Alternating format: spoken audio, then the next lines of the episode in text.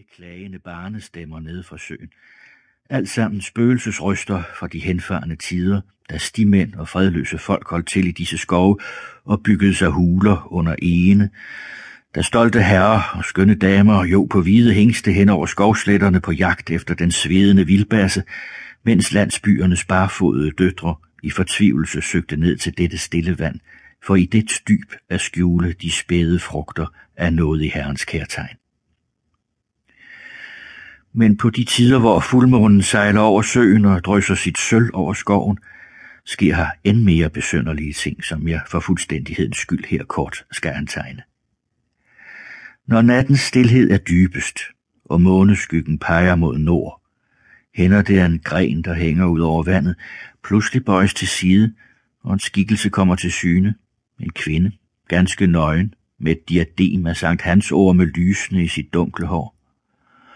Frygtsom hælder hun sig frem og ser sig spejtende omkring i det, hun holder fingeren for sin mund.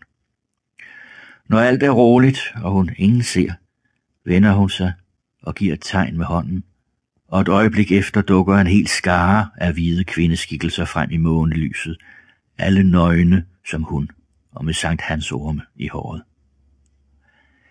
Det er skovnymfernes bade time. For hver busk myldrer de frem. I dejlige grupper står de på bredden og binder håret op over sveje rygge. Varsomt og tøvende glider de derpå ud i sølvbadet. En efter en kaster de sig frem på de slanke arme, mens månen, den gamle velløsning, smilende kærtegner dem med sine stråler. Således lyder de omløbende fortællinger, men jeg skylder sandheden at sige, at jeg aldrig har set eller hørt noget af det beskrevne, endda jeg kender denne skov bedre end måske nogen anden. Dermed vil jeg dog ingenlunde have sagt, at det må være løst tale, eller at de folk, der tror på deres åbenbaringer, har været genstand for et sansebedrag, eller rent udsagt har haft en tryne på.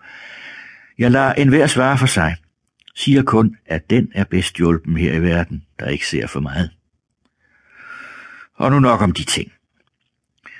Søen har sit afløb i øst, hvor en bæk med stort besvær, ligesom snøftende, baner sig vej mellem sten og nedstyrtede træer i bunden af en dyb skovkløft. Amtsjoseen, der på et stykke har fuldt søens bred, bøjer her er der ind i skoven og følger bækkens løb med alle dens bugtninger.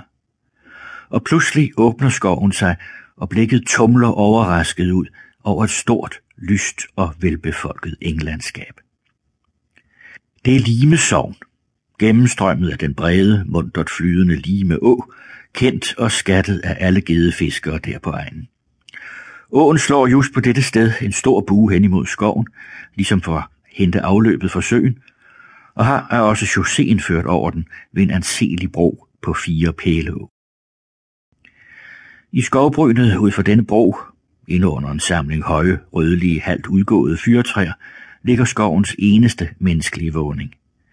Det er en bruncheret længe af tårer så modigt affældigt udseende, med skæve vinduesrammer og en sammensunken mønning. En elgammel, skaldet og forvredet hyldebusk går bagfra op over græstørstaget, hvor den ligger som stor knoklet troldehånd med krummede fingre.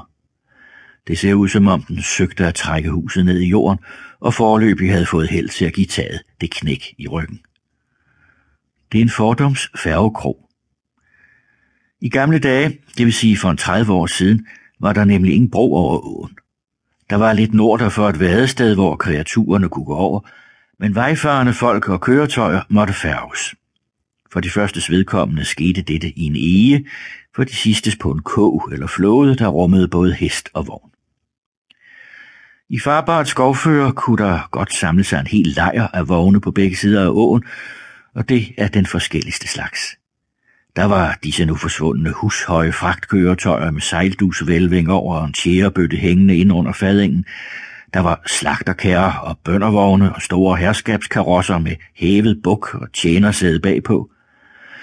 Inde i krogens lave tilrøjede stuer var der fuldt af folk.